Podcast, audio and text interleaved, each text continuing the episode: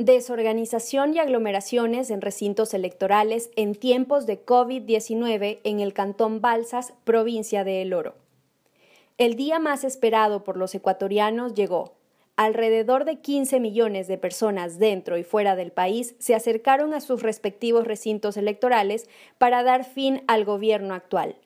En el Cantón Balsas, ubicado en la provincia de El Oro, asistieron aproximadamente 4.500 votantes para ejercer su derecho ciudadano.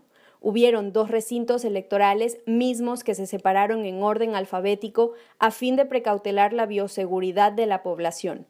A pesar de los esfuerzos realizados por las autoridades encargadas, se pudieron detectar varias irregularidades como aglomeración y desorganización por parte de la ciudadanía. Nos encontramos con la señora Lidia Aguirre, ciudadana votante.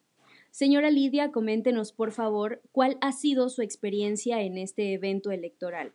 Bueno, mi experiencia fue un poco negativa por el motivo de que hubo mucha aglomeración y yo siendo una persona de tercera edad eh, tuve que esperar mucho rato en la fila para poder hacer uso de mi derecho al sufragio.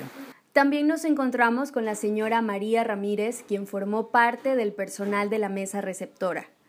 Señora María, ¿Qué cree usted que faltó para evitar o controlar las aglomeraciones que existieron durante el proceso electoral en el Cantón Balsas?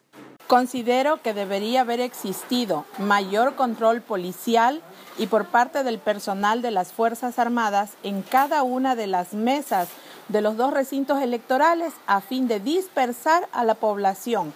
Esta ha sido la noticia del día, hoy 8 de febrero del 2021 luego de la jornada electoral en el Cantón Balsas, provincia del Oro.